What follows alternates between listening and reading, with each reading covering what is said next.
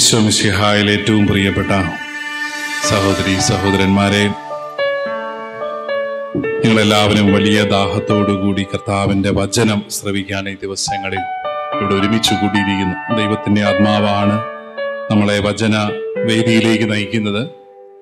അതുകൊണ്ട് ദൈവാത്മാവിനാൽ പ്രേരിതരായി നമ്മളിവിടെ എത്തി എന്നുള്ളത് തന്നെ കർത്താവിന് നന്ദി പറയാൻ നമുക്ക് മതിയായ കാരണമാണ്. നമുക്ക് അതിൽ നന്ദിയോടുകൂടി കർത്താവിനെ സ്തുതിക്കാം.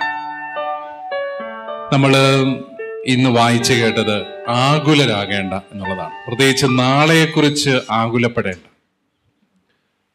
നിങ്ങൾ കുറേ അധികം പേരും ആകുലപ്പെട്ടുകൊണ്ട് ഇവിടെ വന്നോന്ന് എനിക്കൊരു ചെറിയ സംശയമുണ്ട്.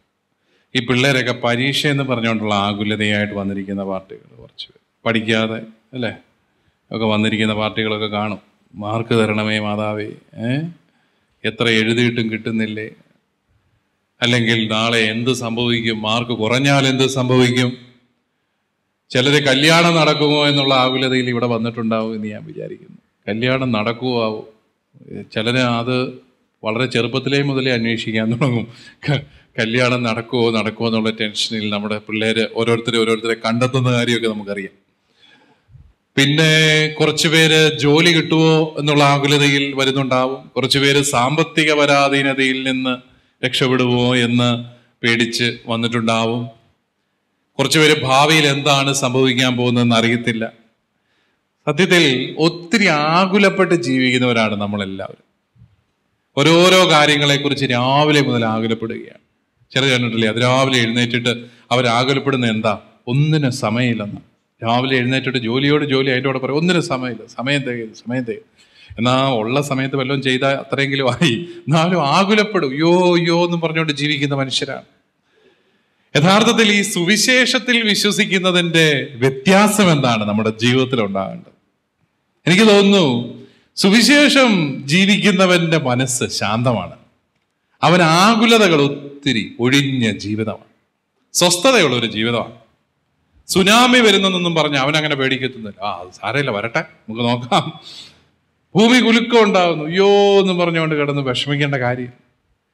നമ്മൾ വിചാരിച്ചതുപോലെ നമുക്ക് പണമൊന്നും കിട്ടുന്നില്ല. നമുക്കൊന്ന് നമുക്കൊന്ന് കാത്തിരിക്കാവുന്നേ. നമ്മളെന്തിനാ ഇങ്ങനെ ആകുലപ്പെടുന്നു? ആവശ്യമില്ലാതെ ആകുലപ്പെട്ടത് കൊണ്ട് നിങ്ങളുടെ ആയുസിന്റെ ദൈർഘ്യം ഒരു മുഴമെങ്കിലും നീട്ടാൻ നിങ്ങൾക്ക് സാധിക്കുമോ എന്നാണ് കർത്താവ് ചോദിക്കുന്നത്. യഥാർത്ഥത്തിൽ നമ്മുടെ വചനത്തിൽ സുവിശേഷങ്ങളിൽ ഏറ്റവും മനോഹരമായ ഒരു വചനഭാഗമാണ് നമ്മൾ വായിച്ചു കേട്ടത്. നിങ്ങൾ ഒന്നിനെ കുറിച്ചും ആകുലരാകരുത്. പക്ഷെ നമ്മൾ ഏറ്റവും കുറവ് വിശ്വസിക്കുന്ന കാര്യം ഇതാ. ഇതെന്താ പറഞ്ഞിരിക്കുന്നത് എന്ത് ഭക്ഷിക്കും എന്ത് പാനം ചെയ്യുകയും ജീവനെക്കുറിച്ചോ എന്ത് ധരിക്കുമെന്ന് ശരീരത്തെക്കുറിച്ചോ നിങ്ങൾ ഉത്കണ്ഠാകുലരാകേണ്ട. ഇതിനെക്കുറിച്ച് തന്നെയല്ലേ നമ്മുടെ ഉത്കണ്ഠകൾ മുഴുവൻ.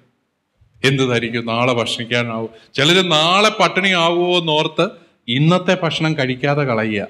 ഇരുന്ന ഇന്ന് വിശപ്പില്ല. നാളെ പട്ടിണി ആകുമല്ലോ എന്ന് ഓർത്ത് ടെൻഷൻ അടിച്ച് ഇന്ന് ഭക്ഷണം കഴിക്കാൻ പറ്റുന്നില്ല. അപ്പൊ അങ്ങനെ ആകുലപ്പെട്ട് ജീവിക്കുന്ന അവസ്ഥകൾ ഒത്തിരി ഉണ്ട് നമുക്ക്.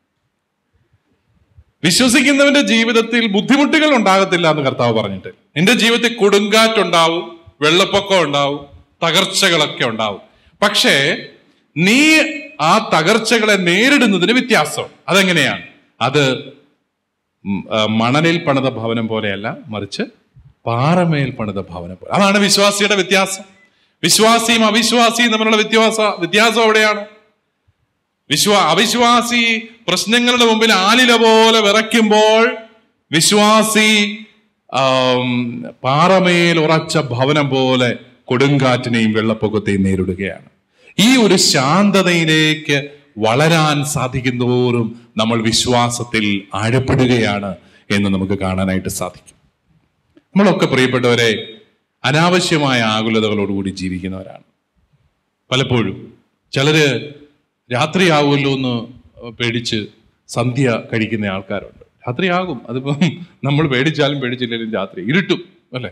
ഇരുട്ടുമല്ലോ ഇരുട്ടുമല്ലോ എന്ന് പുറത്തുകൊണ്ടിരുന്നിട്ട് എന്നാ ഇരുട്ടാതിരിക്കുമോ ഇല്ല എന്ന് പറയുന്നത് പോലെ അനാവശ്യമായ ആകുലതകൾ. ചിലരൊക്കെ പറയാറുണ്ട് കല്യാണം കഴിക്കുന്നോടം വരെ കല്യാണം നടക്കുമോ എന്നുള്ള ആകുലതയാണ് അല്ലേ? നടന്നു കഴിയുമ്പോഴോ ഇതാണല്ലോ മാതാവേ നടന്നത് വേറെ എന്തെല്ലാം വന്നതാ? അത് കഴിയുമ്പോൾ പിന്നെ പിള്ളേരുണ്ടാകുമല്ലോ ഉണ്ടാകുമോ എന്നുള്ള ടെൻഷൻ. കാരണം ഉണ്ടായില്ലെങ്കിൽ ആവപ്പാടെ പ്രശ്നം. പഞ്ചായത്തിൽ ഉൾപ്പെടെ സർവതും ചർച്ചയാണ് അവർക്ക് എന്നാ ഉണ്ടാകാത്ത? ആ അതുകൊണ്ട് എങ്ങനെയെങ്കിലും ഉണ്ടാകണം. ഉണ്ടാകുമോ എന്നുള്ള ടെൻഷൻ. ഇനി ഉണ്ടായി കഴിയുമ്പോഴോ എന്റെ മാതാവേ ഇതുങ്ങളാണല്ലോ ഉണ്ടായത്. ഇങ്ങോട്ട് വരാൻ പറഞ്ഞ കൃത്യം അങ്ങോട്ട് പോകുന്ന രണ്ടെണ്ണത്തെ കിട്ടിയിരിക്കുന്നു പിന്നെ ഇതുങ്ങൾ മര്യാദയ്ക്ക് വളർന്നു വരുമോ എന്നുള്ള ഒരു ആകുലതയാണ്. ഇനിയും വളർന്നു വന്നാലോ? കാരണം നമ്മുടെ മക്കളല്ലേ ജുവേനേരൊക്കെ വളരുവാവോ. നമ്മളെ പോലൊക്കെ വളർന്നാൽ ശരിയാവൂ. അപ്പൊ അതുകൊണ്ട് ആകുല ആകുലതപ്പെട്ട് ജീവിക്കുക. എന്നിട്ടോ ഇനി എങ്ങാനും വളർന്നു വന്നാലോ? പിന്നെയും തുടങ്ങും ആദ്യം മുതൽ ഇതിങ്ങടെ കല്യാണം നടക്കുവോ അതോ വല്ലോത്തിന്റെയും കൂടെ ഓടിപ്പോവോ? ഇനി കല്യാണം നമ്മൾ പറയുന്ന പോലെയൊക്കെ നടന്നാലോ? ആ പിന്നെയും തുടങ്ങും ആദ്യം മുതൽ ഇവർക്ക് പിള്ളേരുണ്ടാവുമോ ഇങ്ങനെ ആകുലപ്പെട്ട് ആകുലപ്പെട്ട് ആകുലപ്പെട്ട് ഒരു എൺപത് എൺപത്തഞ്ച് വയസ്സാവുമ്പോൾ കവളെല്ലാം കൂടെ കുഴിഞ്ഞ് നമ്മളങ്ങ് മരിച്ചു ഇതാണ് നമ്മുടെ ജീവിതം. ടെൻഷൻ അടിച്ച് ജീവിക്കുക. ശരിക്കും സന്തോഷത്തോടെ ആ ജീവിതം ആസ്വദിച്ച് ജീവിക്കുന്ന എത്ര പേരൊക്കെ ഉണ്ട്? എന്നൊക്കെ ചോദിച്ചു കഴിഞ്ഞാൽ അത് വലിയ പ്രശ്നമാണ്. അല്ലേ?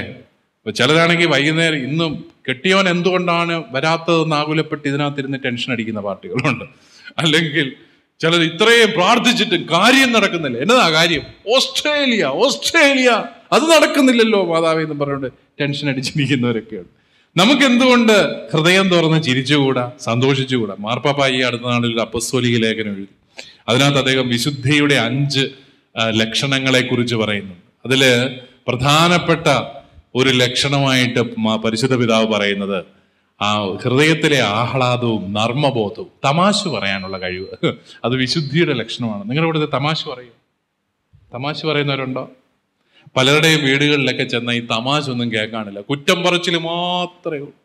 തുടങ്ങി. രാവിലെ എഴുന്നേറ്റ് കട്ടൻ കാപ്പി കുടിക്കുമ്പോൾ മുതൽ കുറ്റം പറഞ്ഞു. എന്നാ കട്ടൻ കാപ്പിക്ക് മധുരം ശരിയായില്ല. നീ ഇനി ഇത്ര കാലമായിട്ട് കട്ടൻ കാപ്പി ഉണ്ടാക്കാൻ അവിടെ മുതൽ തുടങ്ങാം നെഗറ്റീവ് എനർജി തന്നെ കുടുംബങ്ങളിൽ ഇങ്ങനെ കൊടുത്തുകൊണ്ടിരിക്കും ഒരു സന്തോഷം ശരിക്കും ആസ്വദിക്കുന്ന എത്ര കുടുംബങ്ങൾ നമ്മുടെയൊക്കെ നമുക്കുണ്ട് എന്നുള്ളത് ചിന്തിക്കുന്നതാണ് ഞാൻ കുറച്ച് നാൾ വിദേശത്ത് പഠിക്കാനും ഒക്കെ ആയിട്ട് പോയി.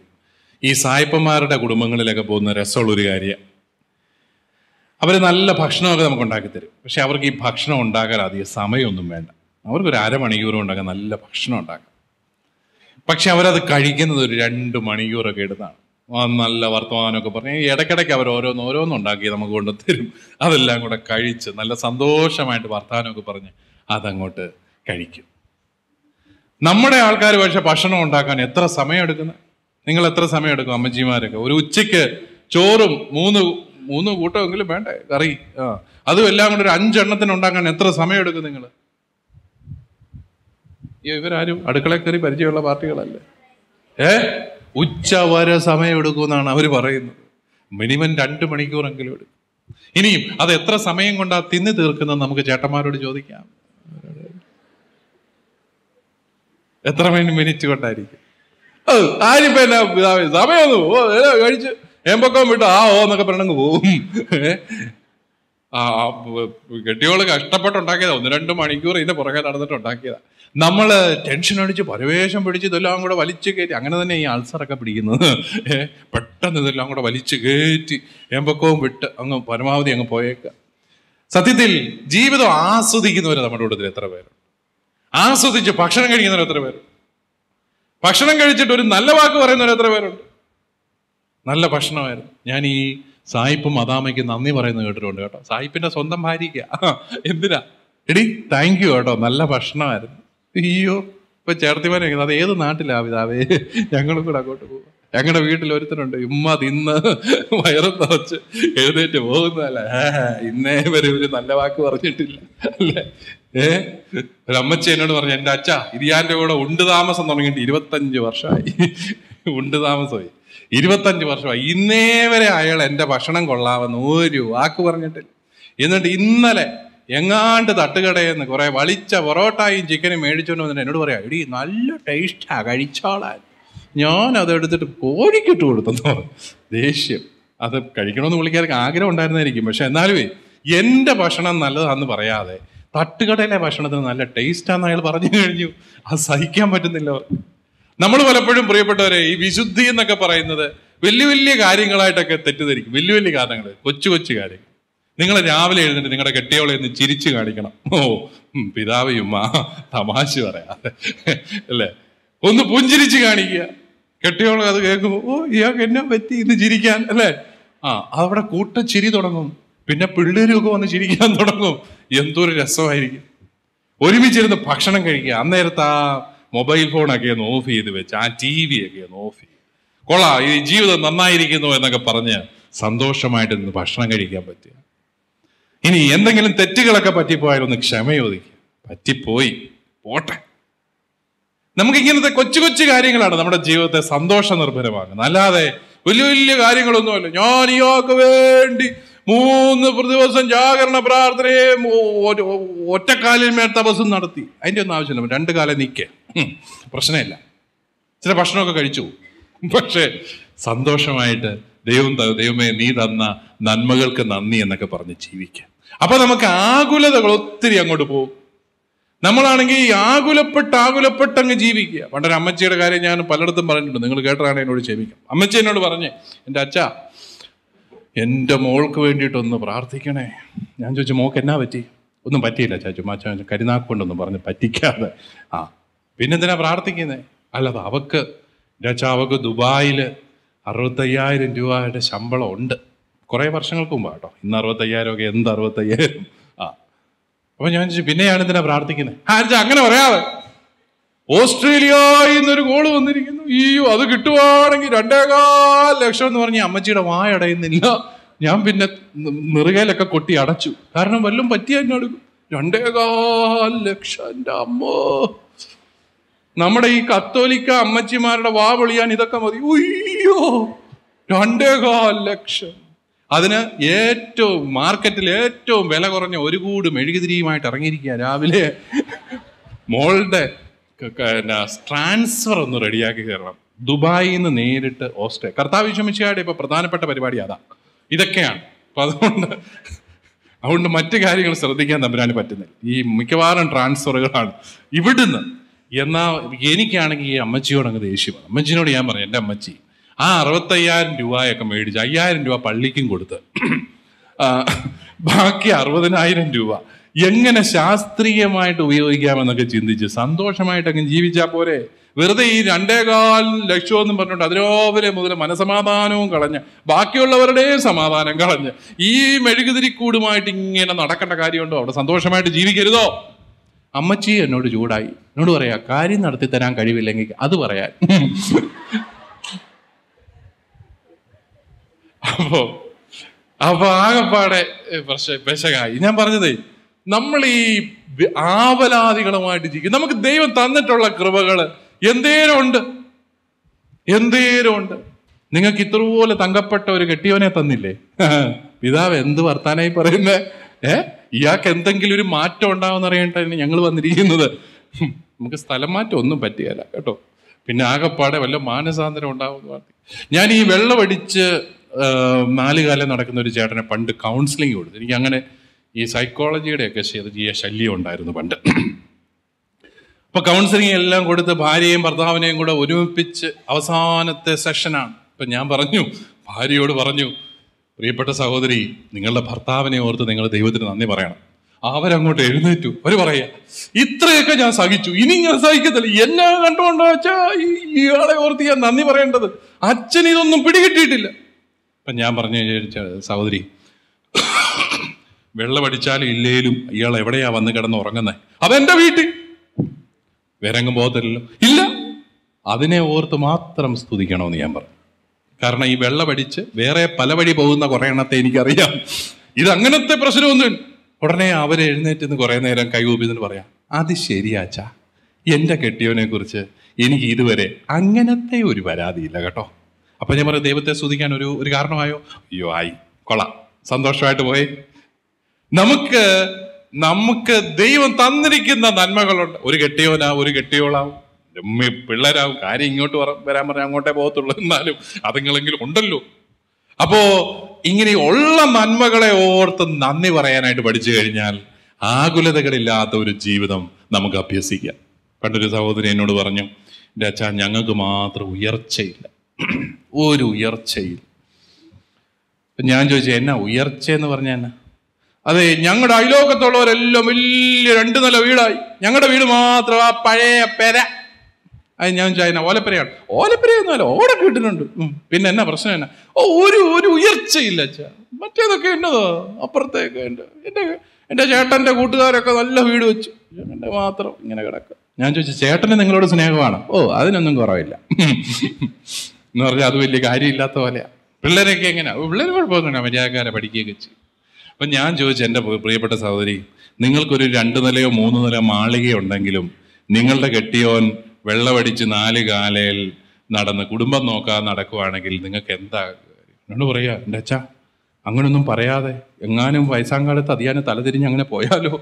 ഒന്നും അങ്ങനൊന്നും പറയല്ലേ. എന്റെ സഹോദരി നിങ്ങളുടെ പിള്ളേര് പിഴച്ച് വഴി പിഴച്ച് നടക്കുന്ന രണ്ട് കുഞ്ഞുങ്ങളെ നിങ്ങൾക്ക് കിട്ടിയിരുന്നെങ്കിലോ? നിങ്ങൾക്കൊന്നുമില്ലല്ലോ ഒരു കൊച്ചു പെരയും കിടന്നുറങ്ങാൻ ഒരു പെരയും സ്നേഹമുള്ള ഒരു കെട്ടിയവരും രണ്ട് കുഞ്ഞുങ്ങളും ഉണ്ട്. പോരെ. നമ്മൾ പ്രിയപ്പെട്ടവരെ ജീവിതത്തിൽ ദൈവം നമുക്ക് തന്നിരിക്കുന്ന നന്മകൾ കാണാതെ എങ്ങാണ്ടെങ്ങാണ്ടൊക്കെ ഉള്ള ഒരു സാമ്പത്തിക സമൃദ്ധിയും എങ്ങാണ്ട് ആരാണ്ട് രണ്ടര ലക്ഷം രൂപയുമായി ഓരോ മാസവും വിമാനത്തിൽ കയറി വരുന്നു. ഇതെല്ലാം സ്വപ്നവും കണ്ട് ജീവിക്കുക. ആരോഗ്യമായിട്ട് ജീവിക്കാനുള്ളതൊക്കെ ദൈവം നമുക്ക് തന്നിട്ടുണ്ട്. സന്തോഷമായിട്ട് ജീവിക്കാനുള്ള ദൈവം നമുക്ക് തന്നു. അത് കണ്ടെത്താൻ സാധിച്ചു കഴിഞ്ഞാൽ അതൊരു വലിയ കൃപയാണ്. നിങ്ങൾ ദൈവത്തോട് തമ്പുരാനോട് പ്രാർത്ഥിക്കണം. കർത്താവേ എന്റെ കുടുംബത്തിൽ നീ എനിക്ക് വേണ്ടി തന്നിട്ടുള്ള സൗഭാഗ്യങ്ങൾ കണ്ടെത്താൻ തിരിച്ചറിയാൻ നീ എന്നെ അനുഗ്രഹിക്കണമേ. നമ്മുടെ ഓരോരുത്തരുടെയും ജീവിത സാഹചര്യങ്ങളിൽ കർത്താവ് നമുക്കായിട്ട് ഒരുക്കിയിട്ടുള്ള നന്മകൾ കണ്ടെത്താൻ എന്റെ ദൈവമേ ഞങ്ങളെ സഹായിക്കണമെന്ന് പ്രാർത്ഥിക്കണം. അതിനാണ് ഉൾക്കാഴ്ച എന്ന് പറയുന്നത്. സാധാരണ കണ്ണുകൊണ്ട് നോക്കിയാൽ നമ്മുടെ കെട്ടിയോണിൽ ഒരു നന്മയില്ല. പക്ഷെ ഉൾക്കാഴ്ച കൊണ്ട് നോക്കുമ്പോൾ ഇയാളുടെ ഉള്ളിൽ ഒരു സ്നേഹമുള്ള മനുഷ്യൻ കാണും. ഉത്തരവാദിത്ത ബോധമുള്ള ഒരു മനുഷ്യൻ കാണും. അല്ലെങ്കിൽ തീർത്തും ദുർബലനായ ഒരു മനുഷ്യൻ കാണും. നമുക്കത് സ്നേഹിക്കാനായിട്ട് സാധിക്കും. അതുകൊണ്ട് ആ ഒരു ഉൾക്കാഴ്ചയുടെ കൃപയ്ക്ക് വേണ്ടിയിട്ട് നമ്മൾ പ്രാർത്ഥിക്കണം. ഇല്ലാത്ത വലിയ സൗഭാഗ്യങ്ങൾ അന്വേഷിച്ചല്ല പോകേണ്ടത്. ദൈവമേ ഇതൊക്കെ മതി കേട്ടോ. ഇത്രയെങ്കിലുമൊക്കെ നീ തന്നല്ലോ എന്ന് പറയാനുള്ള ഒരു മനസ്സുണ്ടാവുമ്പോൾ നമുക്ക് നമ്മളൊക്കെ അറിയാതെ ചിരിച്ചു തുടങ്ങും. നമ്മുടെയൊക്കെ മനസ്സിൽ ഒത്തിരി സന്തോഷമാവും. അയ്യോ ഇത്രയൊക്കെ എനിക്ക് ഉണ്ടല്ലോ എന്നുള്ളൊരു ചിന്ത വരും. അപ്പൊ നമുക്ക് ഒത്തിരി ഒത്തിരി അനുഗ്രഹത്തിന്റെ ഒരു അനുഭവം ഉണ്ടാവും. നമ്മൾ ഈ അനാവശ്യമായ ആശങ്കകളുടെ പിന്നാലെ പോകുമ്പം നമ്മൾ ഒരു കാര്യം ഓർക്കണം. ആശങ്കകളുടെ ഒക്കെ അടിസ്ഥാനം ദൈവ വിശ്വാസത്തിന്റെ കുറവാണ്. വിശ്വാസരാഹിത്യമാണ്. എബ്രായ ലേഖനം മൂന്നാമത്തെ അധ്യായം പന്ത്രണ്ടാമത്തെ വാക്യത്തിൽ നമ്മൾ ഇങ്ങനെ വായിക്കുന്നുണ്ട്. എന്റെ സഹോദരരെ ജീവിക്കുന്ന ദൈവത്തിൽ നിന്ന് നിങ്ങളിൽ ആരും വിശ്വാസരഹിതമായ ദുഷ്ടഹൃദയം മൂലം അകന്നു പോകാതിരിക്കാൻ ശ്രദ്ധിക്കുവേ പതിനാല്. എന്തെന്നാൽ നമ്മുടെ ആദ്യ വിശ്വാസത്തെ അവസാനം വരെ മുറുകെ പിടിക്കുമെങ്കിൽ മാത്രമേ നാം ക്രിസ്തുവിൽ പങ്കുകാരാവുന്നു. ഇന്ന് എന്ന് വിളിക്കപ്പെടുന്ന ദിവസങ്ങൾ ഉള്ള കാലത്തോളം എല്ലാ ദിവസവും നിങ്ങൾ പരസ്പരം ഉപദേശിക്കുവിൻ. ഇത് നിങ്ങൾ പാപത്തിന്റെ വഞ്ചനയാൽ കഠിന ഹൃദയരാകാതിരിക്കാനാണ് എന്ന് പറഞ്ഞാൽ നിങ്ങളിൽ ആരും വിശ്വാസരഹിതമായ ദുഷ്ടഹൃദയം മൂലം അകന്നു പോകാതിരിക്കാൻ ശ്രദ്ധിക്കുവിൻ. വിശ്വാസത്തിന്റെ കുറവാണ് ആശങ്ക ആകുലത. അയ്യോ എന്റെ പിള്ളേർ എങ്ങനെ വരുമോ അത് നിങ്ങൾ അത് നിങ്ങൾ നേരെ യോവേ ഒക്കെ വരുമോ എന്നുള്ളത് നമുക്ക് പേടിയുള്ള എന്തുകൊണ്ടാ? ഇവ ഇതുങ്ങൾ ഉത്തരവാദിത്തത്തോടെ പഠിക്കുന്നു എന്നുള്ളൊരു ചിന്ത നമുക്കില്ല. ചില മാതാപിതാക്കൾ മക്കളെ ഏത് വഴി വേണേലും വിടും. കാരണം എന്നാ? അവരിങ്ങ് പോരും എന്ന് കൃത്യമായിട്ട് അറിയാം എവിടെ വേണമെങ്കിലും ദൂരെ വിട്ട് പഠിപ്പിക്കും. കാരണം അവർ നന്നായിട്ട് പഠിച്ചോളൂ എന്നുള്ളൊരു ഉറപ്പുണ്ട്. അതാണ് അതൊരു വിശ്വാസമാണ്. വിശ്വാസം ഉള്ളപ്പം ആകുലതകളുമാണ്. വിശ്വാസം ഇല്ലാത്തപ്പം സംശയവും ആകുലതകളും എല്ലാം കൂടും. ചിലർക്ക് ഈ സംശയ രോഗമൊക്കെ ഉണ്ട്. നിങ്ങൾക്കറിയാം അല്ലേ? ചില കുടുംബങ്ങളിലൊക്കെ സംശയ രോഗമുള്ള സഹോദരങ്ങളുണ്ട്. അതൊരു വലിയ ദുരിതമാണ്. വലിയ സങ്കടം. എന്നോടൊരു സഹോദരൻ പണ്ട് എന്നോട് പറഞ്ഞു എന്റെ അച്ഛാ ഞങ്ങളുടെ വീട് പതിനാലാമത്തെ വാടക വീട്ടിലാണ് ഞാനിപ്പോൾ താമസിക്കുന്നത്. ഞാൻ എന്നാ പറ്റി? എവിടെങ്കിലും ഒരിടത്ത് ഒരു വാടകയ്ക്ക് വീടെടുത്ത് ചെറിയൊരു ബിസിനസ് തുടങ്ങി പച്ച പിടിക്കുമ്പോഴത്തേക്കും അവൾ തുടങ്ങും. എന്നാ? ഈ ഇവിടുന്ന് വീട് മാറണം. കാരണം എന്നാ? അയലോക്കത്തെ വീട്ടിലെ സ്ത്രീകളുമായി നിങ്ങൾക്ക് ഭയങ്കര പ്രശ്നങ്ങളാണ്. അപ്പം ഇങ്ങനെ പല സ്ത്രീകളുമായിട്ട് പ്രശ്നങ്ങളായി ബന്ധങ്ങളായി എന്നെല്ലാം പറഞ്ഞ് ഒരു സ്വസ്ഥതയില്ല വീട്ടിൽ. അപ്പം ഞാൻ ഇയാളെ ഒന്ന് നോക്കി ഒരു പാവത്താൻ ഒരു മനുഷ്യനാട്ടോ അയാൾ അയാൾ അങ്ങനെ വലിയ കുഴപ്പം പിടിച്ച ബന്ധങ്ങൾക്കൊന്നും പോകുന്ന ടൈപ്പ് ഒന്നുമല്ല ഒരു പാവത്താണ് ഇയാൾ പറഞ്ഞു അച്ഛാ അവൾക്ക് ഇച്ചിരി മരുന്ന് കൊടുക്ക്. ഞാനും കൂടെ വേണം കഴിക്കാം. ഞാൻ ചോദിച്ചു അതെന്തിനാ? അല്ല ഇനി അവൾ കഴിക്കത്തില്ലെങ്കിൽ അവൾക്ക് വേണ്ടിയിട്ട് ഞാനും കൂടെ കഴിച്ചേക്കാം. എന്നാലും ഇതൊന്ന് കഴിപ്പിച്ചൊന്ന് ശരിയാക്കാം. സംശയരോഗമാണ് അപ്പൊ ഇവർ പറയുന്നത് അച്ഛാ ദുഷ്ടശക്തികളാണ് ഇയാളുടെ തലയിൽ. എങ്ങാണ്ടൊക്കെ ചെന്ന് ധ്യാനത്തിന് ഈ ചേടത്തി ഇത് എന്ന് പറഞ്ഞു ആരാണ്ട് ബ്രദർമാരും പറഞ്ഞു അയാൾക്ക് ദുഷ്ടശക്തിയാന്ന് പറഞ്ഞു. അപ്പൊ പിന്നെ എല്ലാം പൂർത്തിയായി. അപ്പോ ദുഷ്ടശക്തികളാണ് സ്ത്രീകളോടുള്ള അഭിനിവേശമാണ് ഇയാൾക്ക് അതുകൊണ്ട് ഞങ്ങളെ രക്ഷിക്കണം. മൂന്ന് മക്കളുണ്ട്. നല്ല മിടുക്കര് പിള്ളേർ അവർ പറഞ്ഞു ഞങ്ങളുടെ പപ്പായെ കുറിച്ച് ഞങ്ങൾക്ക് അങ്ങനെ ഒരു പരാതിയില്ല പക്ഷെ എന്നാന്നറിയത്തില്ല മമ്മിയെ ഒതുക്കാൻ ഒരു മാർഗവും ഇല്ല ഭയങ്കര പാടാ ഈ സംശയരോഗ സംശയം. എന്തുകൊണ്ടാണ് ഈ പരസ്പരം സംശയിക്കുന്നത്? വിശ്വാസം ഇല്ലാത്തതുകൊണ്ട് വിശ്വാസം ഇല്ലാത്തതുകൊണ്ട് നിങ്ങൾ ശ്രദ്ധിച്ചിട്ടുണ്ടാവും. ഈ വിവാഹത്തിന്റെയൊക്കെ ആദ്യ ദിനങ്ങളിലൊക്കെ ഭാര്യയും ഭർത്താവും മുട്ടി ഒരുമി ഒരു നടപ്പും ഒക്കെ ഉണ്ട് അല്ലേ? ബസ്സിലൊക്കെ കയറിയാൽ സീറ്റിൽ ഒരുമിച്ചേ ഇരിക്കത്തുള്ളൂ. അയ്യോ ആ രണ്ട് സീറ്റിലായിട്ട് പോലും ഇരിക്കത്തില്ല. ആദ്യം ഒന്ന് രണ്ട് മാസമൊക്കെ ഉള്ളു കേട്ടോ. പിന്നെ ഒരു മൂന്ന് മാസം നാല് മാസമൊക്കെ കഴിയുമ്പോൾ എടി നീ മുമ്പിൽ കയറിയോ ഞാൻ പുറകെ കയറിക്കോളാം എന്ന് പറയും. അതെന്തുകൊണ്ടാ? അപ്പൊ നമ്മളവർക്ക് സ്നേഹം കുറഞ്ഞുകൊണ്ട്. സ്നേഹം കുറഞ്ഞുകൊണ്ടല്ല വിശ്വാസം കൂടിയത് കൊണ്ടാണ് അവൾ മുമ്പേ കയറിയാലും ഞാൻ ഇറങ്ങുന്ന സ്റ്റോപ്പിൽ തന്നെ ഇറങ്ങിക്കോളൂ എന്ന് ഇയാൾക്കൊരു വിശ്വാസമായി. അവക്കൊരു വിശ്വാസമായി. എന്തുവാ? ഞാൻ മുമ്പേ കയറിയാലും ഇയാൾ തന്നെ വീണ്ടും വണ്ടിക്കൂലിയൊക്കെ എടുത്തോളും എന്ന് അവക്കൊരു വിശ്വാസമായി. വിശ്വാസം കൂടുന്നതനുസരിച്ച് സ്വാതന്ത്ര്യം കൂടും. വിശ്വാസം കുറയുന്നതനുസരിച്ച് ആകുലതകൾ കൂടും.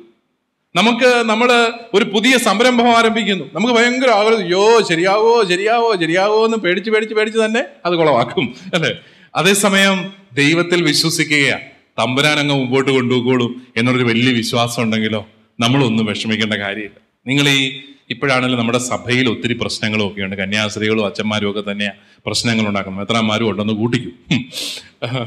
അപ്പോ പക്ഷെ നിങ്ങൾ വിഷമിക്കുകയൊന്നും ചെയ്യരുത്. കർത്താവിന്റെ സഭയാ.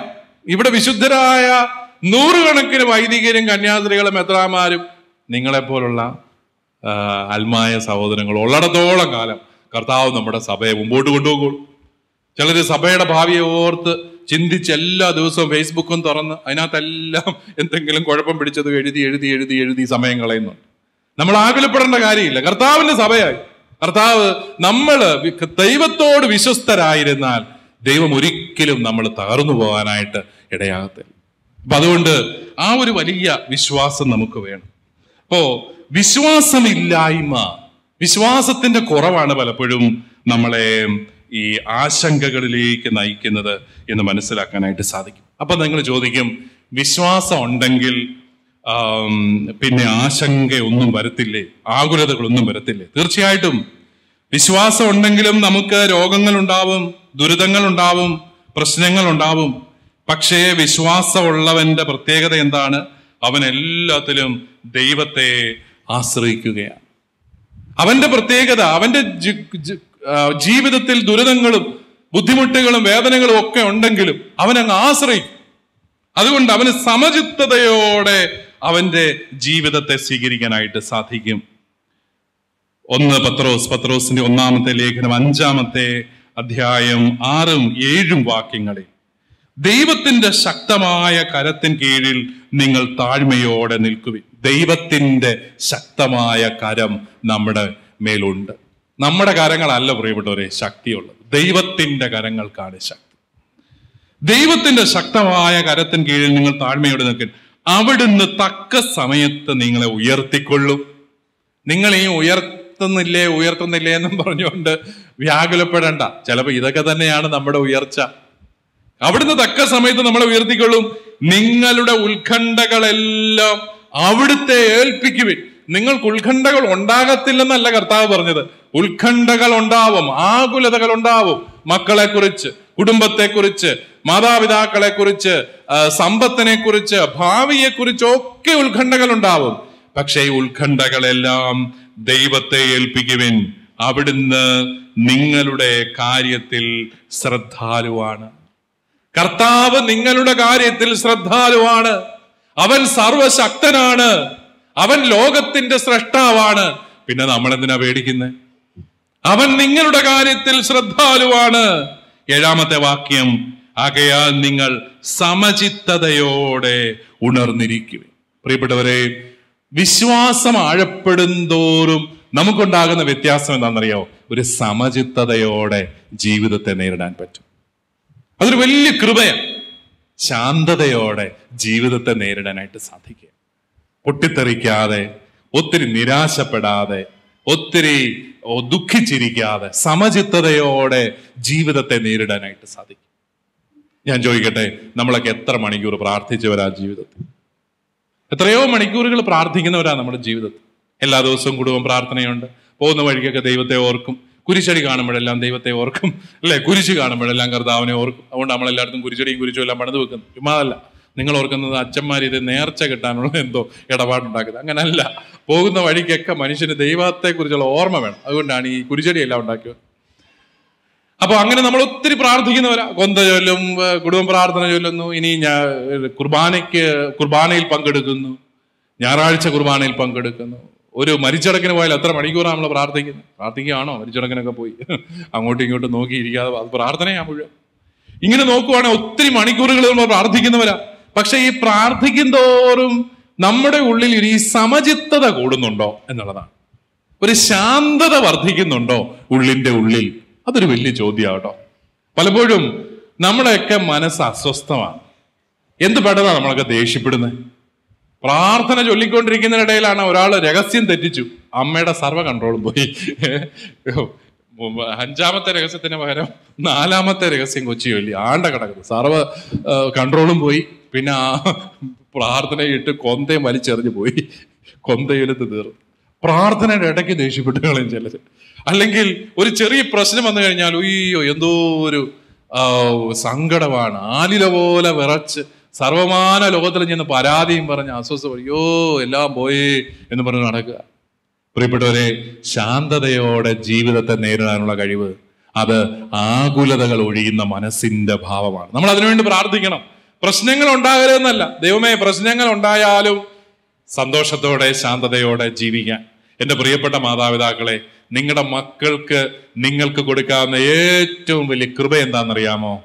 ശാന്തതയോടെ പ്രശ്നങ്ങളെ അഭിമുഖീകരിക്കാനുള്ള കഴിവ്. അത് നിങ്ങൾ പഠിപ്പിക്കണം. അത് നിങ്ങൾ ക്ലാസ് എടുത്താൽ മാത്രം പോരാ. നിങ്ങൾ എങ്ങനെയാണ് പ്രശ്നത്തെ നേരിടുന്നത് എന്ന് കുട്ടികൾ കണ്ടു വളരുന്നുണ്ട്. നിങ്ങൾക്ക് ശാന്തതയോടെ ഒരു പ്രശ്നത്തെ നേരിടാനായിട്ട് പറ്റുമോ ഒന്നിന് പറഞ്ഞ് രണ്ടിന് ചീത്ത പറയുന്നു. കെട്ടിയോന്റെ അമ്മയെ പറയുന്നു അപ്പനെ പറയുന്നു. ഉടനെ കെട്ടിയോൻ കെട്ടിയോളുടെ അപ്പനെയും വല്യപ്പനെയും പറയുന്നു. ഉടനെ ഇപ്പുറത്ത് അടുത്ത ഗ്രേഡ് പറയുന്നു. ഇങ്ങനെ ഒരു വല്ലാത്ത അസ്വസ്ഥതയുടെ ലോകത്താണ് കുടുംബ ജീവിതങ്ങളെങ്കിൽ മക്കൾ ഒരിക്കലും ശാന്തത അഭ്യസിക്കില്ല. നമ്മുടെയൊക്കെ മക്കൾക്ക് വേണ്ടത് ശാന്തതയാണ് അവരുടെയൊക്കെ മനസ്സുകൾ അസ്വസ്ഥം അതുകൊണ്ട് അവർ പഠിക്കാനൊക്കെ ഇരുന്ന പല വിചാരം ഉണ്ടാകും. അവർക്കൊരു കോൺസെൻട്രേഷൻ ഒന്നും ഇല്ല. അതിന്റെ കാരണം എന്നറിയാവോ വീട്ടിലേന്നും അലമ്പ് മഴക്കും. സ്വസ്ഥതയില്ല. സ്വസ്ഥതയുണ്ടെങ്കിൽ എന്തോ ഒരു വ്യത്യാസമായിരുന്നു. പണ്ടൊരിക്കലും ഒരു കൊച്ചു പെൺ ഒരു ഒരു അവൾ ഇപ്പം പന്ത്രണ്ടാം ക്ലാസ് ഒക്കെ കഴിഞ്ഞ് എൻട്രൻസിന് പഠിക്കുന്ന കൊച്ച. അവളുടെ പ്രശ്നം അവൾ അങ്ങ് വാഴ വെ- പഠിച്ചുകൊണ്ടിരിക്കുന്നതാണ് കുരിശ് വരയ്ക്കുന്നതിനിടയിലൊക്കെ അങ്ങ് വാഴ വെട്ടിയിടുന്ന പോലെ അങ്ങ് വീഴും. അയ്യോ അവർക്ക് എല്ലാവർക്കും പേടിയാ. കൊച്ചിനെ എടുത്തോണ്ട് പ്രാർത്ഥനക്കാരുടെ അടുത്തൊക്കെയാ പോകുന്നത്. പ്രാർത്ഥനക്കാരെല്ലാം പ്രാർത്ഥിക്കും. ഉടനെ കൊച്ചു എഴുന്നേക്കും രണ്ടാഴ്ച കഴിഞ്ഞും കൊച്ചു പിന്നെയും വീഴും. അടുത്ത പ്രാർത്ഥനക്കാരുടെ അടുത്ത് പോകും. കൊച്ചു എഴുന്നേക്കും വീണ്ടും വീഴും. ഇങ്ങനെ പല വീഴ്ചയായി കഴിഞ്ഞപ്പോഴത്തേക്കും ഇങ്ങനെ ഓരോരോ ഗ്രേഡ് കൂടിയ പ്രാർത്ഥനക്കാരുടെ അടുത്ത് കൊണ്ടുവരുന്നു. അവരൊക്കെ ഇങ്ങനെ പിന്നെ കൊച്ചിന്റെ ശരീരത്ത് പ്രേതമായി യക്ഷിയായി അതായി ഇതായി കണ്ടമാനം വഷളായി കഴിഞ്ഞ് ഈ കുട്ടിയും കുട്ടി എന്റെ അടുത്ത് വന്നു മാതാപിതാക്കൾ. ഞാൻ ഓർക്കുമായിരുന്നു സംസാരിച്ച് കുഞ്ഞിനോട് സംസാരിച്ച് കഴിയുമ്പോൾ മനസ്സിലാകുന്നത് കുടുംബത്ത് സ്വസ്ഥതയില്ല അപ്പനും അമ്മയും തമ്മിൽ എന്നും വഴക്കും വക്കാണ്. ഈ കൊച്ചു കുഞ്ഞ് ഒരു കാര്യം കണ്ടെത്തുകയാണ് ഇതിന് പനി പിടിക്കുന്ന ദിവസങ്ങളിൽ വീട്ടിൽ ശാന്തതയാണ് സ്വസ്ഥതയാണ്. അപ്പനും അമ്മയും കൂടെ അപ്പൊ ഒരുമിക്കും. ആ അപ്പം പറയും എടി നമുക്ക് കൊച്ചിനെ ആശുപത്രി കൊണ്ടുപോകണ്ട എടി. എടി ഞാൻ അവിടെ വരാം കേട്ടോ. നീ ആ ഓട്ടോയും പിടിച്ച് അങ്ങോട്ട് വന്നേക്കാം. കൊച്ചിന് ഇതൊക്കെ കേൾക്കാൻ ഭയങ്കര ഇഷ്ടമാണ് അല്ലാതെ എല്ലാ ദിവസവും വഴക്ക. ഈ കൊച്ചിന് പനി പിടിക്കുന്ന ദിവസം മാത്രമേ കുടുംബത്തിൽ സ്വസ്ഥതയുള്ളൂ. പതുക്കെ പതുക്കെ കൊച്ചിന് കൂടെ കൂടെ പനി പിടിക്കാൻ തുടങ്ങി. നിങ്ങൾ ഓർത്തോണം ഇതൊക്കെ മനസ്സിന്റെ ഓരോ രോഗങ്ങളാണ്. ഡെവലപ്പ് ചെയ്തെടുക്കുകയാണ്. കൊച്ചു നിരന്തരമായിട്ട് രോഗബാധിതയാവുകയാണ് അത് മനസ്സിന്റെ ഒരു അബോധമായ ഒരു താല്പര്യമാണ്. എന്തിനാ? കുടുംബത്തൊരു സ്വസ്ഥത വേണം. അതിന് ഒരേ ഒരു മാർഗമേ ഉള്ളൂ. രോഗം പിടിച്ചു. അവസാനം സാധാരണ രോഗങ്ങളൊന്നും ഫലിക്കാതെ ആയപ്പോൾ അസാധാരണ രോഗങ്ങളായി ആണ്ട കിടക്കുന്നു നമ്മൾ ഓർക്കണം നമുക്ക് നിങ്ങൾ നിങ്ങളുടെ മക്കൾക്ക് കൊടുക്കേണ്ട ഏറ്റവും വലിയ സന്തോഷം വലിയ ഇന്റർനാഷണൽ സ്കൂളിൽ കൊണ്ട ചേർക്കലൊന്നും അല്ല കേട്ടോ. ചങ്ങനാശ്ശേരി പട്ടണത്തിൽ ഒത്തിരി കത്തോലിക്ക സ്കൂളുകളുണ്ട്. അവിടെ ഒന്നും ചേർക്കാതെ എന്റെ തന്നെ ഒരു സുഹൃത്ത് അവന്റെ കൊച്ചിനെ ഒരു വിശേഷപ്പെട്ട എന്ന് പറയുന്ന വലിയ ഒരു സ്കൂളിൽ കൊണ്ട് ചേർത്തു. നമ്മുടെ കത്തോലിക്ക സ്കൂളൊന്നുമല്ല. ഞാൻ അവനോട് ചോദിച്ചടാ ഇത്രയും നല്ല സ്കൂളുണ്ടായിട്ട് സ്കൂളുകൾ ഈ ചുറ്റോട് ചുറ്റുണ്ടായിട്ട് നീ എന്തിനാ അവിടെ കൊണ്ട് ചേർത്ത്? ഉടനെ അവൻ പറയുകയാണേ അവിടെ കുതിരസവാരി പഠിപ്പിക്കുമെന്ന്. കുതിരസവാരി പഠിച്ചിട്ട് ഈ കൊച്ചെന്നാണ്. അത് പെങ്കൊച്ച. അത് പഠിക്കേണ്ടത് ബസ്സേ കയറാനും ചില്ലറ കൊടുക്കാനും ഒക്കെ അല്ലേ? അതൊക്കെയല്ലേ ജീവിതത്തിൽ ഏറ്റവും അത്യാവശ്യമായിട്ടുള്ളത്. കുതിര സവാരി പഠിച്ചിട്ട് പിള്ളേർക്ക് എന്നെ എടുക്കാൻ? അത് അപ്പന്മാർക്ക് ഒരു. കൊച്ചങ്ങനെ കുതിരപ്പുറത്ത് നടക്കുന്നത് നടക്കട്ടെ. രണ്ട് താണ്ട് ഇപ്പം കുതിരപ്പുറത്തും താഴെ ഇറങ്ങുന്നില്ല. ഇപ്പൊ അതാണ് പ്രശ്നം. അതിങ്ങനെ കുതിരപ്പുറത്ത് തന്നെ താഴെ ഇറങ്ങിയിട്ട് വേണ്ടേ ഇതിങ്ങനെ ഒന്ന് പിടിച്ച് കെട്ടിക്കാനും ഒക്കെ കിട്ടുന്നില്ല. അപ്പോ നമ്മൾ കുട്ടികൾക്ക് കൊടുക്കേണ്ടത് അതൊന്നുമല്ല. കുട്ടികൾക്ക് കൊടുക്കേണ്ടത് ശാന്തതയുടെ ഒരു അന്തരീക്ഷമാണ്. എത്ര കത്തോലിക്ക കുടുംബങ്ങളിൽ സംതൃപ്തിയുടെയും ശാന്തതയുടെയുമായ ഒരു അന്തരീക്ഷമുണ്ട്. ആകുലതയാണ് കൂടുതൽ. ആകുല യോ യോ യോ എന്ന് പറഞ്ഞുകൊണ്ടുള്ള ആകുലത. കുടുംബജീവിതം വിജയിക്കണമെങ്കിൽ കുടുംബജീവിതം എന്നല്ല എന്റെ മെത്രാൻ ജീവിതവും കന്യാ സിസ്റ്റർമാരുടെ കന്യാസ്ത്രീ ജീവിതവും അച്ഛന്മാരുടെ അച്ഛൻപട്ടും ഒക്കെ വിജയിക്കണമെങ്കിൽ അടിസ്ഥാനപരമായിട്ട് നമുക്ക് വേണ്ടത് സംതൃപ്തിയാണ് ഇത് മതി എന്ന് പറയാനുള്ള ഒരു മനസ്സുണ്ടാവും എനിക്ക് ഈ ഭാര്യ മതി. പിതാവേ ഒരു പ്രതീക്ഷയും ഇല്ലേ? ഇതേ ഉള്ളൂ. മാർപ്പാപ്പ വല്ലോ വല്ലോ തീരുമാനമൊക്കെ എടുക്കുമോ ഒന്ന് മാറാൻ ഇടയ്ക്കൊന്ന് മാറാൻ. ഒന്നുമില്ല കേട്ടോ ചുമ്മാത. ഇതേ ഉള്ളൂ. മാക്സിമം ഈ ജീവിതത്തിന് വേറെ ഇല്ല. ഇതേ ഉള്ളൂ. അയ്യോ എന്നാ തീരുമാനം അന്ന് എടുത്തതല്ലേ? ഇന്നു മുതൽ മരണം വരെ. അല്ലെങ്കിൽ എനിക്ക് ഈ ഭാര്യയെ ഉള്ളൂ. ഇത് മതി എന്ന് വെക്കാൻ പറയണം. എനിക്ക് ഈ ഭർത്താവ് മതി. വെള്ളമടിക്കും. വായി വരുന്നതെല്ലാം കുഴപ്പമാ. നിഘണ്ടുവിലുള്ളതൊന്നും വായി വരത്തില്ല. എന്നാലും എനിക്ക് ഇയാൾ മതി. എന്നങ്ങ് വയ്ക്കാൻ തുടങ്ങിയാൽ കുടുംബത്തൊരു സ്വസ്ഥതയുണ്ടാവും. പിന്നെ നോക്കിയോ അയാളുടെ ഭാഷയൊക്കെ നന്നാവും. പിന്നെ ഭയങ്കര പിന്നെ കുട്ടികൾ ഇവനിക്ക് ഇവർ ഇവർ മതി ഈ പിള്ളേര് മതി. അതിനനുസരിച്ചൊരു രോഗമുള്ളൊരു കൊച്ചുണ്ട് വയ്യാത്തൊരു കൊച്ചുണ്ട് മതി. ഇറ്റ്സ് ഓക്കെ അങ്ങനെ വയ്ക്കാൻ സാധിച്ചാൽ ഒരു വലിയ വ്യത്യാസമാണ്. അപ്പൊ നമുക്ക് കൂടുതൽ ആശ്രയം ദൈവത്തിലാവും. ദൈവം എനിക്ക് തന്നിരിക്കുന്ന സാഹചര്യങ്ങളാണ് ഇതൊക്കെ. എനിക്കിതൊക്കെ മതി. ഇത് ഇത് വിശദീകരിക്കുകയാണ് എന്റെ പ്രധാനപ്പെട്ട ജോലി. അങ്ങനെ വരുമ്പോൾ ആകുലതകൾ ഒഴിയുകയും നമ്മുടെ ജീവിതം കുറച്ചും കൂടെ സന്തോഷ നിർഭരമാവുകയും എല്ലാം ചെയ്യുന്നത് നമുക്ക് കാണാനായിട്ട് സാധിക്കും. അല്ലെങ്കിൽ അനാവശ്യമായ ആകുലതകളോടുകൂടി നമ്മൾ ജീവിക്കുകയാണ്. നമ്മൾ എപ്പോഴും ഓർക്കണം നമ്മളെ എല്ലാവരെയും കുറിച്ചുള്ള ഒരു മനോഹരമായ പദ്ധതി ദൈവത്തിന്റെ മനസ്സിലുണ്ട്. അതാണ് നമ്മുടെ എല്ലാം ഒരു വലിയ ആശ്വാസം. കർത്താവിന് നമ്മളെക്കുറിച്ചെല്ലാം ഒരു പദ്ധതിയുണ്ട്. ജെറമിയയുടെ പുസ്തകം ഇരുപത്തി ഒൻപതാമത്തെ വാക്യത്തിൽ നമ്മൾ മനോഹരമായ വചനം വായിക്കുന്നുണ്ട്. നിങ്ങളെക്കുറിച്ചുള്ള പദ്ധതി എന്റെ മനസ്സിലുണ്ട്. എല്ലാവരോടും ഒന്ന് ഒന്ന് ആവർത്തിച്ചേ നിങ്ങളെക്കുറിച്ചുള്ള പദ്ധതി എന്റെ മനസ്സിലുണ്ട്. നിങ്ങളുടെ നാശത്തിനല്ല ക്ഷേമത്തിനുള്ള പദ്ധതിയാണത്. നിങ്ങൾക്ക് ശുഭമായ ഭാവിയും പ്രത്യാശയും നൽകുന്ന പദ്ധതി. പിന്നെ നമ്മൾ എന്തിനാണ് ആകുലപ്പെട്ട് ജീവിക്കുന്നത്? ദേ കർത്താവിന് നമ്മളെ കുറിച്ച് പദ്ധതിയുണ്ട്. ഇത് ശരിയാണോ പിതാവേ? എന്നും പറഞ്ഞുകൊണ്ടിരിക്കുന്ന പാർട്ടികൾ ഇതിനകത്തുണ്ട്. ആ പറയുന്ന പദ്ധതി ഒന്നും കാണുന്നില്ലല്ലോ എന്നും പറഞ്ഞുകൊണ്ടിരിക്കുന്ന ആൾക്കാരൊക്കെ ഉണ്ട് പ്രിയപ്പെട്ടവരെ കർത്താവിന് നമ്മളെക്കുറിച്ച് ഈ ശുഭകരമായ പദ്ധതി അത് വിശ്വസിക്കണം. അത് നമ്മൾ വിചാരിക്കുന്നതൊന്നും ആയിരിക്കുകയല്ല ഈ ശുഭകരമായ പദ്ധതി. നിന്റെ ജീവിതാവസ്ഥ ഏതാണോ നിന്റെ ജീവിത സാഹചര്യങ്ങൾ ഏതാണോ ആ സാഹചര്യങ്ങളിലൂടെ കർത്താവ് പ്രവർത്തിക്കുകയാണ്. അത് വിശ്വസിക്കണം. അത് വിശ്വസിച്ച് കഴിയുമ്പോൾ ക്രിസ്ത്യാനിയുടെ ജീവിതത്തിൽ വ്യത്യാസം ഉണ്ടാവും. അല്ലെങ്കിൽ നമ്മൾ മറ്റുള്ളവരും തമ്മിൽ എന്താ വ്യത്യാസം? ക്രിസ്ത്യാനിയെ വേദനകളും പീഡനങ്ങളും ദുരിതങ്ങളും പട്ടിണിയും നഗ്നതയും വാളും മരണവും ഒന്നും കാട്ടി പേടിപ്പിക്കാൻ പറ്റത്തില്ല. ക്രിസ്ത്യാനി സമചിത്തതയോടെ എല്ലാത്തിനെയും നേരിടും. കാരണം അവന്റെ വിശ്വാസം ഇതാണ്. നിങ്ങളെ കുറിച്ചുള്ള പദ്ധതി എന്റെ മനസ്സിലുണ്ട് എന്ന് പറയുന്ന കർത്താവ് അവന് വലിയ ശക്തിയായിട്ട് മാറുകയാണ്. നമുക്കറിയാം ഒത്തിരി തരത്തിലുള്ള ആശങ്കകൾ നമുക്കുണ്ടാവും. പ്രത്യേകിച്ച് പുതിയ കാര്യങ്ങൾ ചെയ്യുമ്പോൾ നമുക്കൊരു പ്രത്യേകമായ ആശങ്കയുണ്ടാവും. കുട്ടികൾക്കൊക്കെ ആണെങ്കിൽ സ്റ്റേജിൽ കയറി ഒന്ന് പ്രസംഗം പറയാമെന്ന് ചോദിച്ചു കഴിഞ്ഞാൽ എന്തോ ഒരു എന്തോ ഒരു പേടിയാണ് അല്ലേ? പണ്ട് ഞാൻ ഓർക്കുന്നു എനിക്കും ഉണ്ടായിരുന്നു ഈ വിറയിൽ സ്റ്റേജിൽ കയറുമ്പോൾ വിറയിൽ അപ്പോൾ പണ്ട് സെമിനാരി പഠിക്കുമ്പോഴത്തേക്ക് എന്നോടൊരു ഇംഗ്ലീഷ് പാട്ട് പാടാൻ പറഞ്ഞു കേട്ടോ. ഇംഗ്ലീഷ് പാട്ട്. അപ്പം ഞാൻ ശകലം പാട്ടൊക്കെ പാടും അപ്പോൾ ഞാൻ ഇംഗ്ലീഷ് പാട്ടൊക്കെ പാടുമെങ്കിലും ഇങ്ങനെ ഈ സെമിനാരിയിലെ സദസ്സിന്റെ മുമ്പിൽ മുമ്പ് മുഴുവൻ വന്ന് പാട്ടൊന്നും പാടിയിട്ടില്ല. ഞാൻ വന്നു ഈ ഓർക്കസ്ട്രയൊക്കെ തുടങ്ങി. മൈക്കെല്ലാം കയ്യിലെടുത്ത് ഞാൻ നോക്കിയപ്പോൾ എന്റെ റക്ടർ അച്ഛൻ മുമ്പിലിരിക്കുന്നു എന്റെ അമ്മോ. പിന്നെ പഠിപ്പിക്കുന്ന അച്ഛന്മാർ മുഴുവൻ മുമ്പിൽ ഇരിക്കുന്നു എന്റെ കണ്ണിലെല്ലാം ഇരുട്ട് കയറാൻ തുടങ്ങി. ഞാൻ പാട്ട് പാടി അവസാനം പാട്ട് പാടി ഭയങ്കര വിറയലായിപ്പോയി. ഏതുവേ പാട്ട് കഴിഞ്ഞപ്പോൾ എല്ലാവരും കൂടെ എന്നെ അഭിനന്ദിച്ചു. സായിപ്പ് പാടുന്ന പോലെ തന്നെ ഇരിക്കുന്നു എന്ന് പറഞ്ഞു. കാരണം ഇങ്ങനെ ഓ എന്നൊക്കെ പറഞ്ഞു ഇച്ചിരി വിറയലൊക്കെ ഉണ്ടല്ലോ ഈ സായിപ്പിന്റെ പാട്ടിന്. അപ്പോൾ നമ്മൾ ആപാത ചൂടം വിറക്കിയായിരുന്നു ലോവയുള്ളതുകൊണ്ട് മാത്രം പുറത്ത് കണ്ടില്ല. പക്ഷെ പാട്ട് സൂപ്പറായിരുന്നു അവർ പറഞ്ഞു. നീ കൊള്ളാം കേട്ടോ. എവിടെയാണ് ഈ വെസ്റ്റേൺ മ്യൂസിക് ഒക്കെ പഠിച്ചത്? എന്നാണ് പറഞ്ഞത്. ഏതായാലും അതോടുകൂടി ആ പേടി അങ്ങ് പോയി. അപ്പോൾ നമുക്ക് നൂറുകൂട്ടം പുതിയ പുതിയ കാര്യങ്ങളൊക്കെ ചെയ്യുമ്പോൾ നമുക്ക് എല്ലാവർക്കും പേടിയുണ്ട്.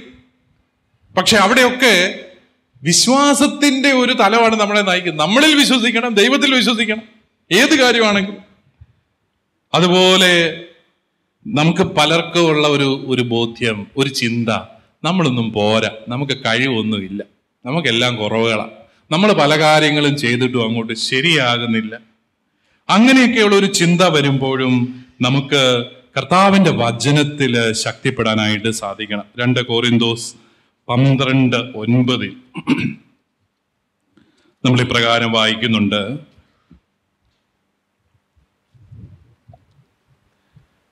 എന്നാൽ അവിടുന്ന് എന്നോട് അരുളി ചെയ്തു നിനക്കെന്റെ കൃപ മതി. നമ്മുടെ വിചാരം നമ്മൾ പോരെന്ന. ഞാൻ എന്നെ മെത്രാനായിട്ട് നിയമിച്ചപ്പോൾ നിയമിച്ചപ്പോ എനിക്കും തോന്നി ഞാൻ പോരാന്ന് തോന്നി. അപ്പോൾ കർത്താവ് എന്നോട് ഈ വാക്യം പറഞ്ഞു നിനക്കെന്റെ കൃപ മതി. ഞാൻ അതാണ് എന്റെ ആപ്തവാക്യമായിട്ട് തിരഞ്ഞെടുത്തത്. നിനക്കെന്റെ കൃപ മതി. എന്നിട്ട് പറയുന്നത് എന്താ നോയിക്കേ? എന്തെന്നാൽ ബലഹീനതയിലാണ്. എന്റെ ശക്തി പൂർണമായി പ്രകടമാകുന്നു.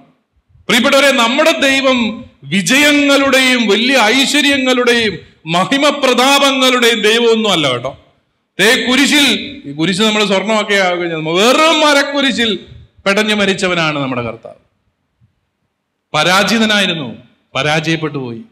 പക്ഷെ ആ പരാജയത്തെ മഹത്വമാക്കിയവനാണ്. അതുകൊണ്ട് എല്ലാ ദൈവങ്ങളെയും കാണുന്നത് പോലെ നമ്മൾ നമ്മുടെ കർത്താവിനെ കാണരുത്. നമ്മുടെ കർത്താവ് തകർച്ചകളിലൂടെയും ബലഹീനതകളിലൂടെയും ഒക്കെയാണ് നമ്മളെ തേടി വരുന്നത് കൃപയായിട്ട് തേടി വരുന്നത്. അതുകൊണ്ട് നമ്മൾ ഒരിക്കലും ആകുലപ്പെടേണ്ട കാര്യം കുടുംബത്ത് പ്രശ്നങ്ങളുണ്ടായി സാമ്പത്തിക പരാധീനതകളുണ്ടായി. അതുണ്ട് ഇതുണ്ട്. ചിലര് ഈ കറുത്ത ചോറിന്റെ ഇടയ്ക്കത്തെ അല്ല സോറി വെളുത്ത ചോറിന്റെ ഇടയ്ക്കത്തെ കറുത്ത അരികൾ തപ്പിയെടുക്കുന്നത് പോലെ ജീവിതത്തിലെ കറുത്ത വശങ്ങൾ മാത്രമേ ചിലർ കാണത്തുള്ളൂ. ഒത്തിരി നല്ല വശങ്ങളുണ്ട് ജീവിതത്തിൽ. അതുകൊണ്ട് അത് സ്വീകരിക്കാനായിട്ട് നമുക്ക് സാധിക്കണം.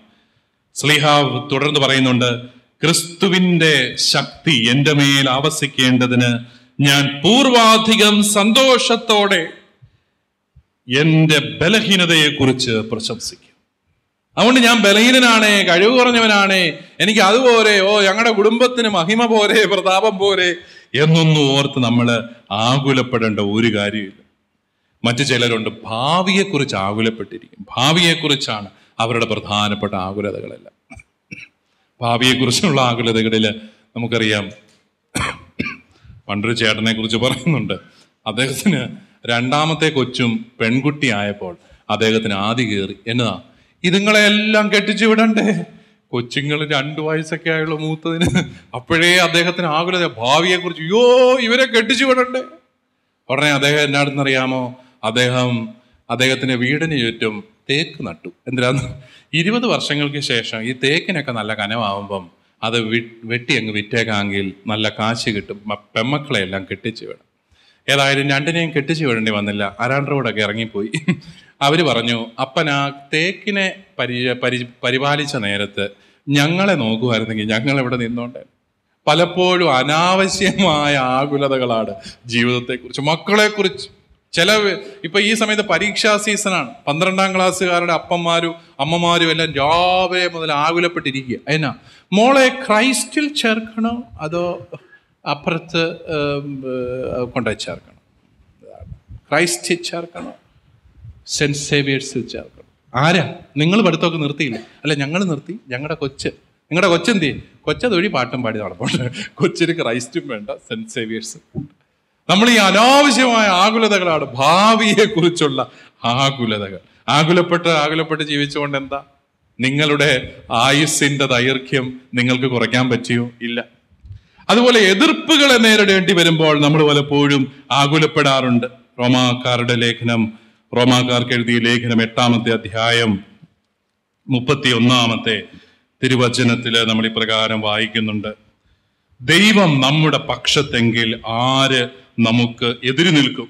സോ പുത്രനെ പോലും ഒഴിവാക്കാതെ നമുക്കെല്ലാവർക്കും വേണ്ടി അവനെ ഏൽപ്പിച്ചു തന്നവൻ അവനോടുകൂടെ സമസ്തവും നമുക്ക് ദാനമായി നൽകാതിരിക്കും ദൈവത്തോടു കൂടെ ആയിരുന്നാൽ എല്ലാ എതിർപ്പുകളെയും കർത്താവ് മാറ്റി തരികയാണ്. ചിലർക്ക് രോഗത്തെക്കുറിച്ച് ആശങ്കകളുണ്ട്. പ്രിയപ്പെട്ടവരെ രോഗങ്ങളിലൂടെ കർത്താവ് നമ്മളെ തേടി വരുന്നുണ്ട്. മനുഷ്യനായിരിക്കുന്നിടത്തോളം കാലം ശരീരം ഉള്ളിടത്തോളം കാലം നമുക്ക് രോഗങ്ങളുണ്ട്. നമ്മളെപ്പോഴും നമ്മുടെ അടുത്ത് കുമരകത്ത് വിയാരിച്ചനായിരുന്ന ബഹുമാനപ്പെട്ട ഫെലിക്സ് അച്ഛൻ ഇപ്പോൾ അദ്ദേഹം അബോധ അവസ്ഥയിൽ കഴിയുകയാണ്. അദ്ദേഹത്തിന്റെ ഓപ്പറേഷനൊക്കെ കഴിഞ്ഞ് നിങ്ങളെല്ലാവരും പറ്റുമെങ്കിൽ പ്രാർത്ഥിക്കണം. രോഗത്തിന്റെ അവസ്ഥയിലാണ്. മുപ്പത്തിരണ്ട് വയസ്സുള്ള നമ്മുടെ മിടുക്കനായ വിയാരിച്ച് അദ്ദേഹത്തെക്കുറിച്ച് ഒത്തിരി പദ്ധതികൾ നമുക്കുണ്ടായിരുന്നു. പക്ഷെ അദ്ദേഹം ഇപ്പോൾ രോഗത്തോട് പടവെട്ടി കഴിയുകയും നമുക്ക് അദ്ദേഹത്തിന് വേണ്ടിയിട്ട് ഈ ദിവസങ്ങളിലൊക്കെ പ്രാർത്ഥിക്കാം. പക്ഷെ പ്രിയപ്പെട്ടവരെ ദൈവത്തിൽ വിശ്വസിക്കുന്നവനെ സംബന്ധിച്ചിടത്തോളം ഈ വിശ്വാസത്തിൽ വളർന്നവനെ സംബന്ധിച്ചിടത്തോളം ഈ രോഗങ്ങൾ ഈ തകർച്ചകൾ ഇതൊന്നും ഒരു അവസാനമല്ല. എല്ലാം ദൈവകൃപയുടെ വാഹനങ്ങളാണ് എന്ന് നമുക്ക് കാണാനായിട്ട് സാധിക്കും. ചിലർക്ക് പ്രായമാകുന്നതിനെ കുറിച്ച് ആശങ്കയാണ് ചില ചേട്ടന്മാരെയൊക്കെ കാണുമ്പം എടാ കഴിഞ്ഞ പ്രാവശ്യത്തേക്കാളും ചെറുപ്പമായി പോയി നമുക്ക് തോന്നും. കാരണം എന്താ? ഈ മുടിയെല്ലാം കുത്തിയിരുന്ന് കറുപ്പിച്ച് കറുപ്പിച്ച് നിങ്ങളുടെ മുടിയിഴയ ആ, വെളുപ്പിക്കാനോ കറുപ്പിക്കാനോ ഒന്നും നിങ്ങൾക്ക് പറ്റിയല്ല. സ്വർഗസ്ഥനായ പിതാവിനെ പറ്റുള്ളൂ. അല്ലേ? വെറുതെ ഇങ്ങനെ കഷ്ടപ്പെട്ട് ഗോദ്രേജ് പുണ്യാളനെ നേർച്ചയെ നേർന്ന് നമ്മൾ പ്രായത്തെ മറച്ചു വെച്ചിട്ട് എന്നാ കാര്യം? ചിലർ പ്രായമാകുന്നത് പേടിയാണ് രോഗമാകുന്നത് പേടിയാണ്. അത് ഓർത്ത് ഓർത്ത് ഓർത്തിരിക്കുകയാണ്. ചിലർ പ്രായം കുറച്ച് പറയാനും ചിലർ റെക്കോർഡ് തിരുത്താനും മെനക്കെട്ടുകൊണ്ടിരിക്കുകയാണ്. പ്രായം ആയില്ല. ചിലർക്ക് മരണഭയമാണ്. മരിച്ചു പോകുമോ എന്നുള്ള ഭയം. അത് ഇച്ചിരി കൂടെ പ്രായമൊക്കെ ആയവർക്കാണ് മരണഭയം. അത് നമ്മളിപ്പോഴും ഓർക്കണം. മരണത്തെക്കുറിച്ച് ചിന്തിക്കുമ്പോൾ മരണം എപ്പോഴും കർത്താവിന്റെ കർത്താവിനെ മുഖാമുഖം കാണാനുള്ള ഒരു വലിയ അവസരമാണ്. അവിടെ അവിടെ നമുക്ക് മരണത്തെ കുറിച്ച് ഓർത്ത് ഭയപ്പെട്ടിട്ട് കാര്യം. ഞാനൊന്ന് കുറെ നാളുകൾക്ക് എന്റെ ഏട്ടന്മാരെന്നെ കാണാൻ വന്നു. എന്നാ ഞങ്ങളുടെ കുടുംബത്തെ ആ പട പ്രശ്ന എന്താ അത് ഞങ്ങളുടെ കുടുംബത്തെ മൂന്ന് മരണങ്ങൾ നടന്നു. അടുപ്പിച്ച് നടന്നിരിക്കുന്നു. അവിടെ ഞങ്ങൾ അടുത്തുള്ള ഒരു ധ്യാന കേന്ദ്രത്തിൽ പോയി ഒരു അച്ഛനോട് ചോദിച്ചു എന്താണ് സംഭവം? ഉടനെ അച്ഛൻ പ്രാർത്ഥിച്ചിട്ട് പറഞ്ഞു നിങ്ങളുടെ കുടുംബത്തിൽ മൂന്ന് തലമുറകൾക്ക് മുമ്പ് ഒരു അപകട മരണം നടന്നിരിക്കുന്നു. അതൊരു ദുർമരണമാണ്. അതിന് പരിഹാരക്രിയകൾ ചെയ്യണം. അത് കഴിഞ്ഞ് അവർ സെക്കൻഡ് ഒപ്പീനിയൻ എന്റെ അടുത്ത് വന്നതാണ്. അവരെന്റെ അടുത്ത് തന്നെ വന്നല്ലോ എന്ന് ഞാൻ ഓർത്തു. അപ്പോൾ ഞാൻ ചോദിച്ചു ഈ മരിച്ചവരുടെ പ്രായം? അല്ല ആദ്യത്തെ രണ്ടുപേരെ കുറിച്ച് ഞങ്ങൾക്ക് പരാതിയില്ല. എന്നാ ഇവിടെയൊക്കെ ചിറ്റപ്പന്മാരായി മരിച്ചിരിക്കുന്നത്. എഴുപത്തെട്ടോ എൺപതോ ഒക്കെ വയസ്സായി. അവരെ കുറിച്ച് ഞങ്ങൾക്ക് പരാതിയില്ല. പിന്നെന്നാ? മൂന്നാമത് മരിച്ചയാൾക്ക് നാപ്പത്തഞ്ച് വയസ്സേ ഉള്ളൂ. അയ്യോ. ഈ നാൽപ്പത്തഞ്ചിനും എഴുപത്തെട്ടിനും ഇടയ്ക്കുള്ള രണ്ട് ചേട്ടന്മാരാണ് എന്റെ അടുത്ത് വന്നിരിക്കുന്നത്. അവർ ഞെട്ടിയിരിക്കുക ഇനി അടുത്തത് അവരാണോ എന്ന് പേടിച്ചു വന്നിരിക്കുകയാണ്. ഞാൻ പറഞ്ഞു എന്റെ മോനെ ചേട്ടാ ജനിച്ചാൽ നമ്മളങ്ങ് മരിക്കും എന്നങ്ങ് വിശ്വസിച്ചാൽ മരിച്ചാൽ നമുക്ക് കർത്താവിനെ മുഖാമുഖം ദർശിക്കാം എന്നങ്ങ് വിശ്വസിച്ചാൽ നിങ്ങളുടെ ഈ പ്രശ്നം തീർന്നില്ലേ? ഇല്ല അവർക്ക് ജീവിക്കണം. അതാണ് കുഴപ്പം. അവർക്ക് ജീവിക്കണം. അവർക്ക് മരിക്കാനിപ്പോ മനസ്സില്ല. അതുകൊണ്ട് പത്തിരുന്നൂറ് കുർബാന എങ്ങാണ്ട് ചൊല്ലാൻ പറഞ്ഞു. അവിടെ എന്തോ എന്നിട്ട് ഇവരെല്ലാവരും കൂടെ കുടുംബവും വിളിച്ചു കൂട്ടി കേട്ടോ. കാരണം ഈ ദുർമരണം എവിടെയാണ് നടന്നതെന്ന് കണ്ടുപിടിക്കണ്ടേ. അപ്പൊ അങ്ങനെ കണ്ടുപിടിച്ചു. അതുകൊണ്ട് വല്യമ്മയുടെ വല്യമ്മയുടെ വല്യമ്മയുടെ കാലത്തെങ്ങാണ്ട് അവിടെ വീട്ടിൽ നിന്ന ഒരു ചേട്ടത്തി മരിച്ചു പോയത്രേ അതേതാണ് മലമ്പനിയെ കണ്ടുപിടിച്ച് മരിച്ചതാ. അപ്പൊ ഇവർ പറഞ്ഞു വല്യമ്മയുടെ സ്വഭാവത്തിന് മിക്കവാറും തട്ടിയതായിരിക്കും. ഏഹ് അപ്പൊ അങ്ങനെ പാവപ്പെട്ട വിശുദ്ധയായ ഒരു വല്യമ്മച്ചായിരുന്നു ആ അമ്മച്ചയെ കുറിച്ച് വേണ്ടാതിനോ പറഞ്ഞ് അത് ദുർമരണമാക്കി അതിന്റെ ആത്മാവിന് നിത്യശാന്തിക്കായിട്ട് ഇരുന്നൂറ് കുർബാന. ഞാൻ പറഞ്ഞു എന്റെ പൊന്നു സുഹൃത്തെ ഇതൊന്നും സുവിശേഷത്തിന് നടക്കുന്ന കാര്യങ്ങളല്ല. ആത്മാക്കൾക്ക് വേണ്ടിയിട്ട് കുർബാന ആ, എന്നാ, മ- ഓടി നടക്കുന്നു. അവർ അവരെ തിരിച്ച് സ്വർഗത്തിലോട്ട് വിടാനായിട്ട് ഇതൊക്കെ നമ്മളിങ്ങനെ ആകുലപ്പെട്ട് ജീവിക്കേണ്ട കാര്യമുണ്ടോ? ജനിച്ചു കഴിഞ്ഞാൽ ഒരു ദിവസം മരിക്കും. ശരീരം ഉണ്ടെങ്കിൽ ഇച്ചിരി രോഗമൊക്കെ വരും കേട്ടോ. അതിനെ പ്രസാദാത്മകമായിട്ട് സ്വീകരിക്കാനായിട്ട് സാധിച്ചാൽ എന്തേലും സമയം നമുക്ക് ലാഭിക്കാം. നമുക്ക് എന്തേലും പേരെ സ്നേഹിക്കാനായിട്ട് പറ്റും? നമുക്ക് എത്ര ഹൃദയലാളിത്യത്തോടെ നമുക്ക് ജീവിക്കാനായിട്ട് സാധിക്കും. ആകയാൽ പ്രിയപ്പെട്ടവരെ കർത്താവിനുള്ള വിശ്വാസത്തിൽ ആഴപ്പെടുന്തോറും നമ്മുടെ സർവ ആകുലതകൾ മാറും.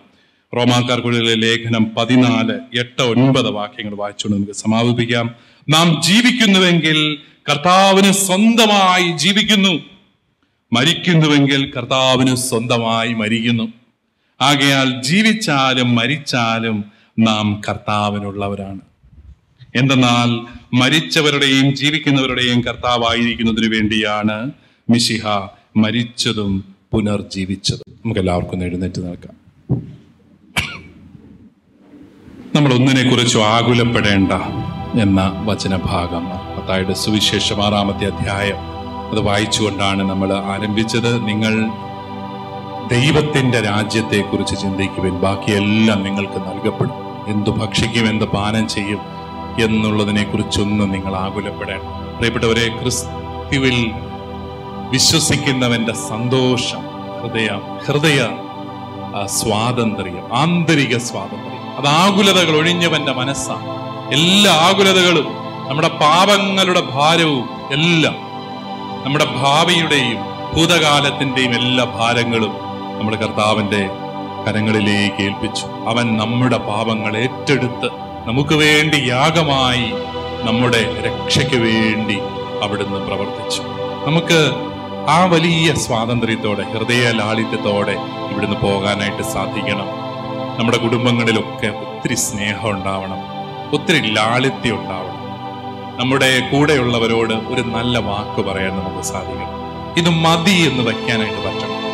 പോരാ പോരാ എന്ന ചിന്തകളൊക്കെ വെടിഞ്ഞ് എനിക്ക് ദൈവമേ ഇത്രയെങ്കിലും തന്നിട്ടുണ്ടല്ലോ എന്നൊക്കെ ചിന്തിച്ച് ഹൃദയലാളിത്യത്തോടെ സംതൃപ്തിയോടെ ജീവിക്കാനുള്ള കൃപയ്ക്കായിട്ട് നമുക്ക് പ്രാർത്ഥിക്കാം.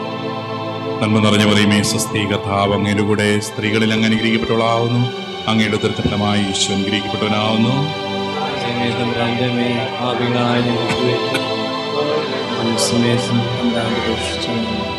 നമ്മുടെ കർത്താവശ്യം ശിഹായുടെ കൃപയും പിതാവായ ദൈവത്തിന്റെ സ്നേഹവും പരിശുദ്ധാത്മാവിന്റെ സഹവാസം നിങ്ങളോടുകൂടി ഉണ്ടായിരിക്കട്ടെ. എപ്പോഴും എപ്പോഴും നയിക്കും.